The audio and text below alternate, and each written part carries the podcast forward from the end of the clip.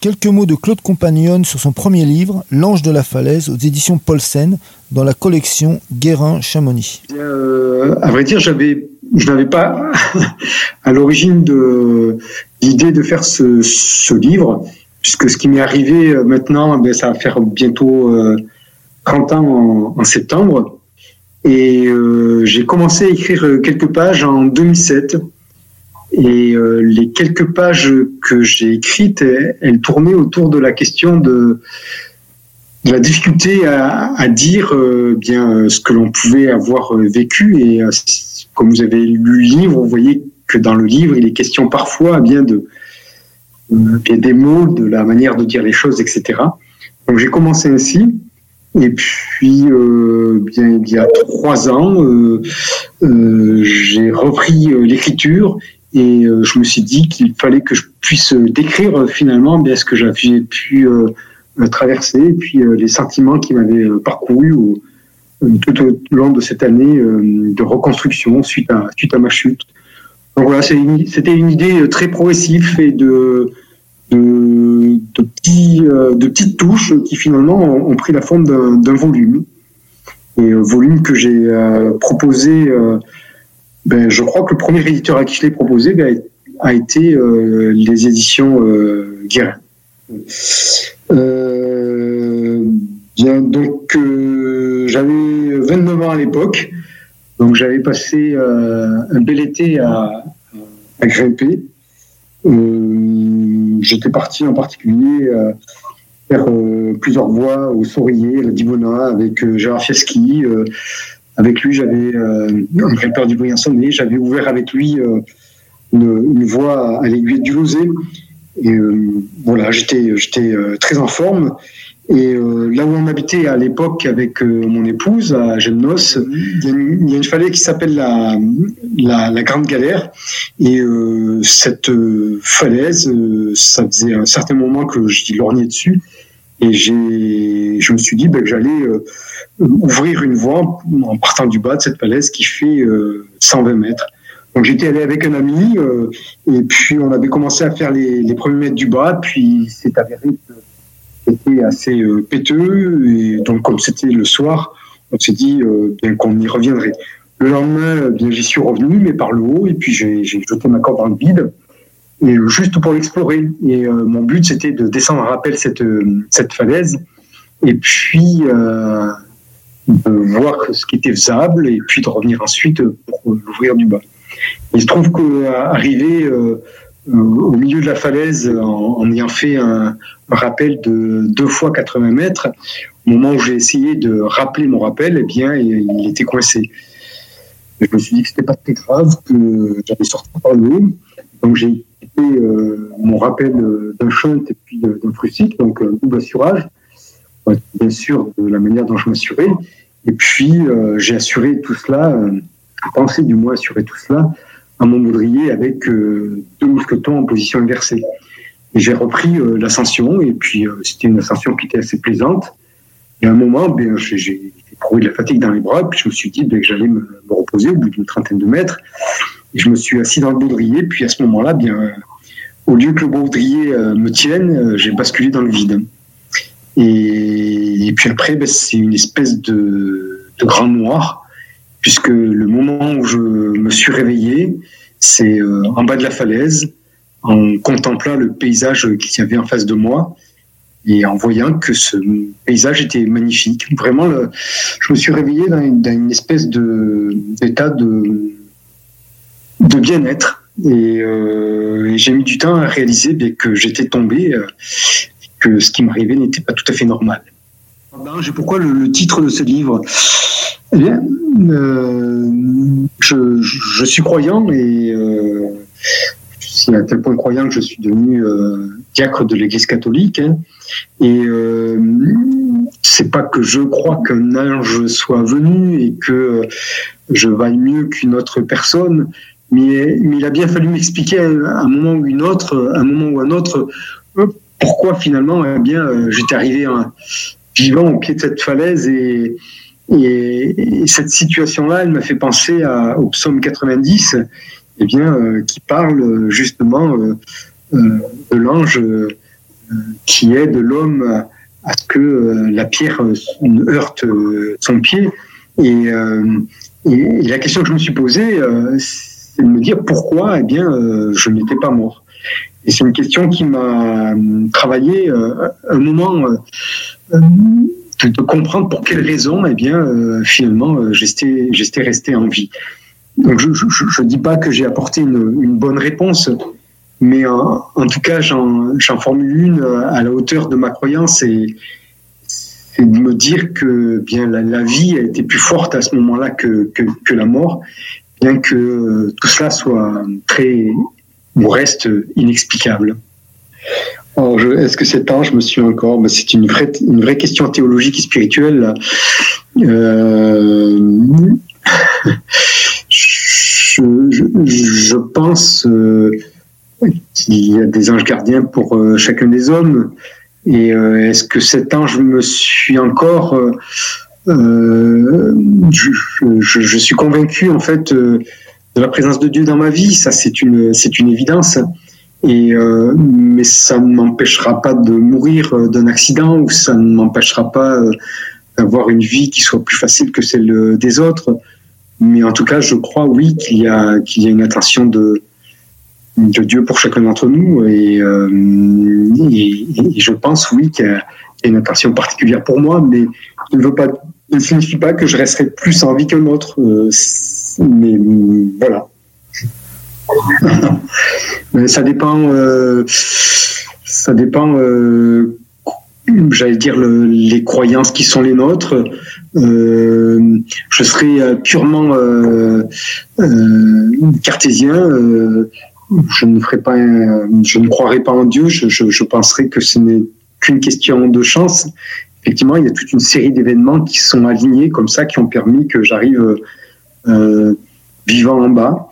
Euh, je vais au-delà de cette euh, interprétation euh, de, la chance, puisque, ou en tout cas, le phénomène qui s'est passé a, peut-être été dû à de la chance, mais ce qui en résulte de ce qui a grandi en moi, c'est une conviction de foi et n'est pas simplement une conviction rationnelle. Donc tout ce qui a amené à ma survie a peut-être été de la chance, mais ce que ça a produit, ce qu'ont produit ces événements-là, eh bien, c'est une conviction de foi. Euh, j'ai grimpé très rapidement après parce que, comme lorsqu'on tombe de cheval, euh, eh bien, euh, il faut y remonter très rapidement après. Et donc, quelques semaines après, je regrimpais, mon sang appréhension. Et puis, oui, oui, je me suis remis ensuite à, faire euh, de l'escalade, euh, en particulier dans le Briançonnet, euh, où mes parents ont leur résidence, et dans les cerfs en particulier, tête d'aval, etc., enfin dans les falaises d'altitude. Et, j'ai toujours continué à grimper. Ça, a toujours été mon, oxygène. Et étant à Dijon, eh bien, je, grimpe tous les, week-ends pour, parce que c'est un besoin important de pouvoir avoir cette euh, discipline de l'esprit, cette discipline euh, du corps. En raison de la chute, euh, ben, ce sont des hypothèses. Au départ, quand je suis tombé, je pensais que c'était le rappel qui avait lâché. Donc j'avais mis planté deux pitons en haut et je me suis dit, alors que j'étais convaincu de les avoir bien plantés, hein, que je ne sais pas par quel, phénomène il s'était arraché ou que la cordelette s'était cisaillée en bougeant le rappel. je, ne savais pas. Et c'est lorsque euh, deux amis euh, sont allés récupérer mon matériel euh, dans la falaise qu'ils ont vu en fait eh bien que le prussique et le shunt que j'avais mis sur la corde sur la corde était toujours en place sur la corde et que ce prussique et ce shunt se trouvaient à, à la moitié de la hauteur de la paroi qui faisait environ 120 mètres. Euh, et, euh, et lorsqu'ils l'ont dit à mon épouse et que mon épouse me l'a dit, j'ai compris que ce n'était pas une histoire d'arrachement des scellements, pas une histoire de cisaillement de la corde, que c'était euh, une histoire d'erreur de ma part, c'est-à-dire soit au moment où j'ai voulu rappeler les rappels et que j'ai installé les, les, protections pour remonter sur la corde, eh bien, je ne les ai pas attachées sur mon boudrier qui était plein de matériel pouvoir euh, bien euh, équiper la voie. Hein.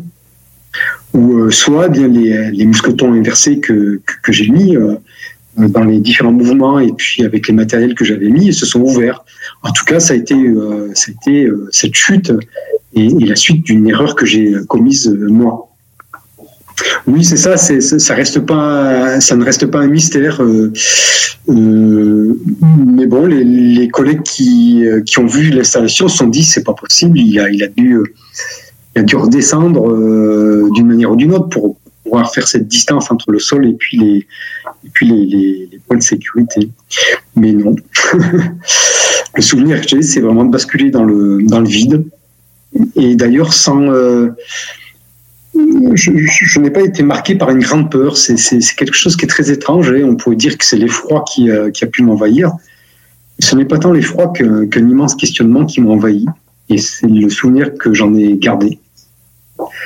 Ah, c'est une question lourde. Hein. Surtout pour ceux qui, perdent des, êtres chers en montagne ou, euh, en escalade, euh, en alpinisme ou en escalade pourquoi on meurt? Ben, Parce qu'il y a c'est un terrain qui est dangereux, qui est délité, et puis euh, sans faire de faute, euh, on peut euh, on peut recevoir des, des pierres, glisser, partir avec une avalanche, etc. du fait du terrain même. après, on peut commettre des erreurs et je, je ne vois pas d'alpiniste ou de, grimpeur qui n'en fasse pas, mais ces erreurs ne sont pas suivies des mêmes conséquences pour euh, chacun d'entre nous. Euh, on peut se rattraper, on peut, euh, lorsqu'on glisse, on peut tomber sans se faire mal.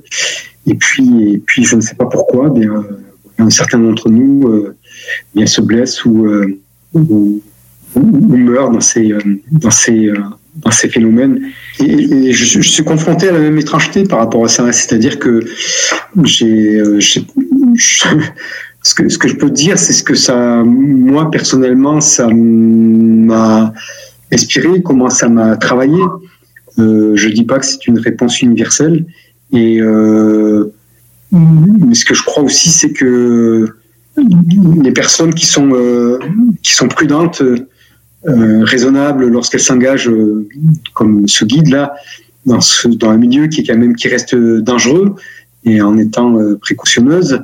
Il y, a une part de destin aussi dans, dans, dans l'accident qui, qui, qui, survient et puis qui vous laisse en vie qui ne vous laisse pas en vie je voilà je, je et pourquoi certains pourquoi pas d'autres? C'est une question qui est c'est une autre question. Oui, je, je, ne sais pas. Je ne sais pas. Mais c'est ça, c'est la, la, hauteur qui a été estimée. Donc, c'est, euh, il en faut beaucoup moins pour mourir, bien évidemment.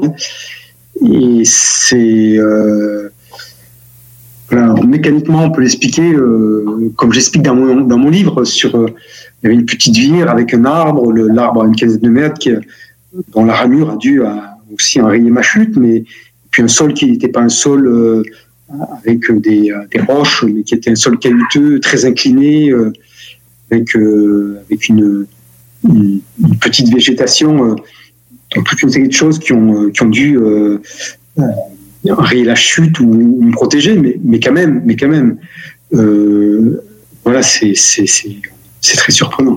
je suis sociologue, oui. oui. c'est pour ça que dans le, dans le livre, il, y a, une dimension euh, pas sociologique, mais en tout cas euh, qui touche à, ce qu'on appelle la philosophie du langage, c'est-à-dire sur euh, je ne parle pas de philosophie dans, le livre, pardon, mais en tout cas, c'est, des outils qui, ont pu me servir pour, réfléchir sur, euh, sur le dire, sur comment raconter quelque chose qui était indicible. Et sur ce que demande le travail des mots pour pouvoir dire les choses, pour les rendre euh, concrètes, pour les rendre accessibles aux, autres. Bon, je, moi, j'ai pas particulièrement étudié, la, population des alpinistes, mais euh, par contre, j'ai suffisamment navigué avec euh, des compagnons de, de, cordée pour voir quand même que il y, a quand même une, forme d'acceptation euh, possible de la mort euh, dans, dans ceux qui pratiquent les sports dangereux. On sait que c'est une éventualité qui peut, qui peut arriver. Et, et c'est pas pour ça que ça, ça, sauf pour ceux qui ont une, tendance un peu suicidaire, mais euh, c'est pas pour ça que ça la rend attrayante, mais c'est plutôt qu'elle est attrayante malgré ça. C'est-à-dire que le, le, bénéfice, le surbénéfice qu'on peut en tirer dans, la construction euh, de soi-même et des autres, dans la contemplation, dans la découverte du monde et des autres, ce surbénéfice-là, eh bien, il, vaut le coup qu'on prenne un certain nombre de risques. Et, et le risque signifie aussi eh bien, le, la, possibilité de, possibilité de mourir. Et, euh, et, je crois effectivement, en, termes de sociologie, j'allais dire que le, le, monde de la montagne euh, intègre la, la, mort dans, sa vie ou dans sa démarche. Et c'est sans doute beaucoup moins le cas d'un certain nombre de personnes euh, qui vivent de manière, euh, j'allais dire, plus ordinaire ou dans un milieu qui est moins risqué ou dans des, activités moins risquées. Et, et, donc, sans aucun doute, selon les populations, des, des, rapports à la mort qui, se trouvent être différents.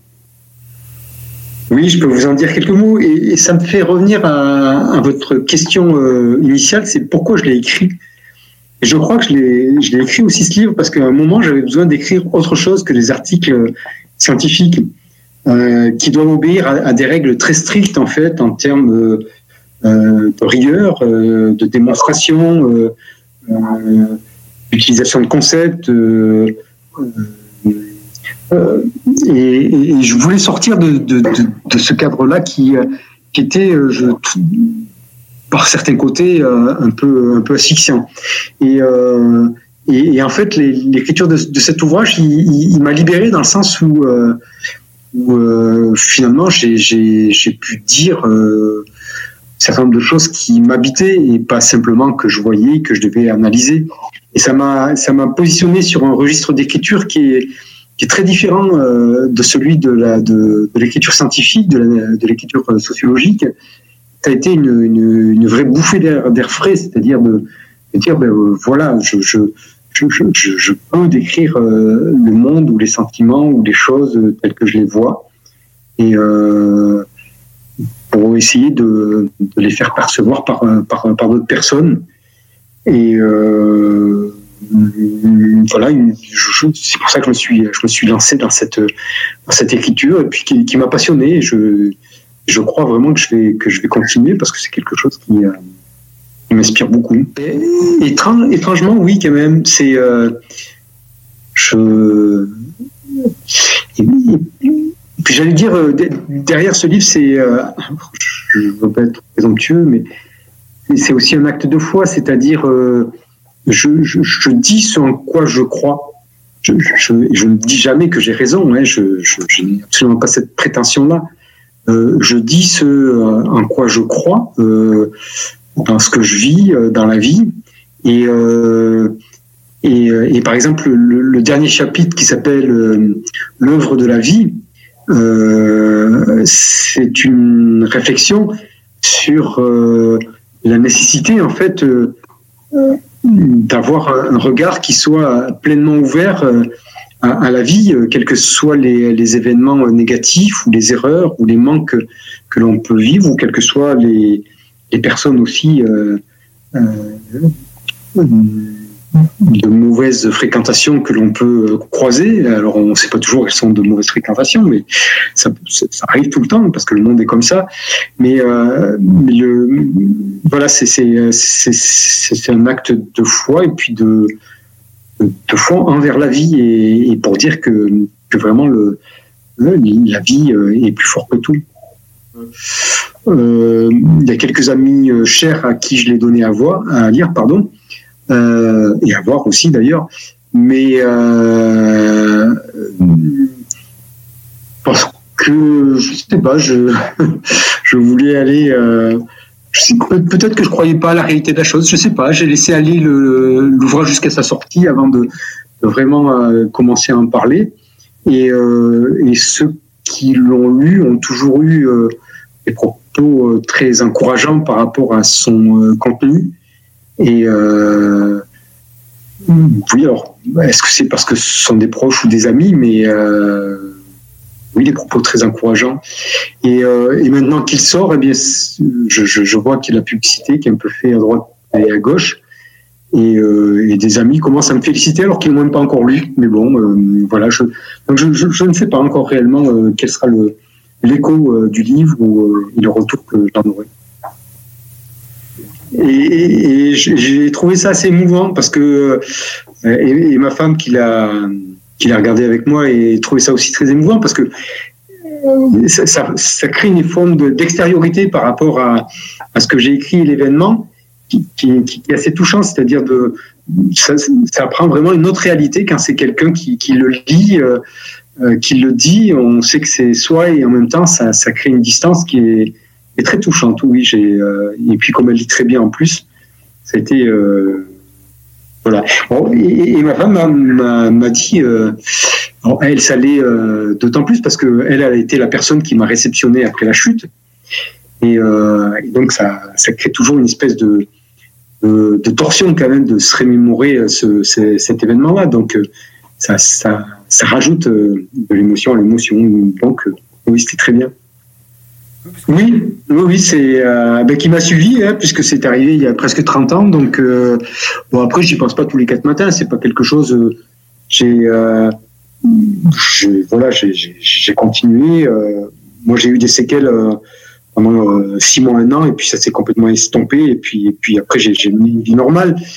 Mais, euh, mais n'empêche que c'est quand même euh, un questionnement qui, est tellement massif, celui de la non-mort, qu'on forcément il nous habite, et, j'allais dire, plus on vieillit, plus, et plus on se rapproche vers une mort qui, va venir, et c'est normal, il n'y a, pas de souci. Hein.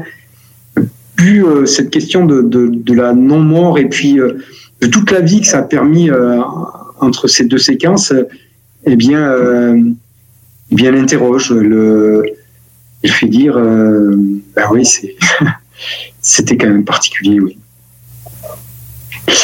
Je, suis très ambivalent là-dessus. d'un côté, oui, je, je, m'estime privilégié. Ça, a été une, chance radieuse de pouvoir vivre et puis, pour ma famille, pour, mes enfants, etc. C'était, euh, ça a été une, immense chance, euh, donc un immense privilège. Euh, et, je ne peux pas le considérer non plus comme un privilège dans le sens où, comme je le disais tout à l'heure, je, je ne vaux pas mieux qu'un autre. Donc, c'est pas, c'est pas en termes de valeur du coup que que j'ai pu continuer à vivre ça. Je, je ne sais pas pourquoi. Donc, d'où mon, mon ambivalence. C'est chance, oui, d'avoir pu le faire, mais pas privilégié en termes de personnes qui voudraient mieux qu'une autre pour pouvoir euh, le vivre. Alors, vous allez avoir une réponse euh, d'homme de foi.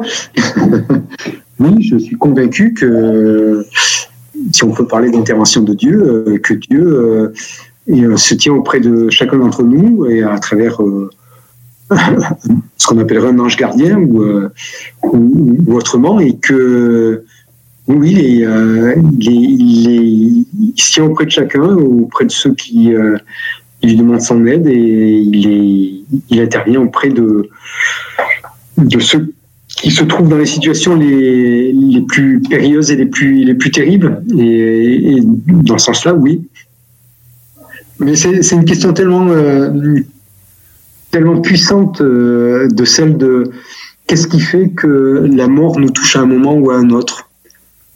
La mort est une injustice. De toute manière, de fait, elle est une injustice. Quand on voit des, enfants en bas âge mourir, on peut pas dire que c'est juste. Euh, la mort est une injustice et voilà, et, profondément une injustice et qu'elle touche un peur, une personne ordinaire, des, euh, enfants malades, euh, jeune femme qui vient d'avoir euh, un enfant, c'est un drame et c'est une injustice. Et, et, savoir pourquoi à, des moments, alors que tout fait qu'il devrait mourir, certains y, échappent et pas d'autres, je, je, n'ai pas de réponse. Honnêtement, je n'ai pas de réponse. Et, de toute manière, pour, pour voilà, d'une manière ou d'une autre, la, mort viendra, mais, je, mais pour certains, c'est un drame profond et une injustice. Et je ne sais pas pourquoi. je, je ne sais pas. mais ma foi me fait dire que je sais que euh, la seule raison de la, de nuit du Christ et de sa, résurrection, c'est pour surmonter la mort. C'est voilà, mon espérance de, de, chrétien pour moi et pour tous les autres.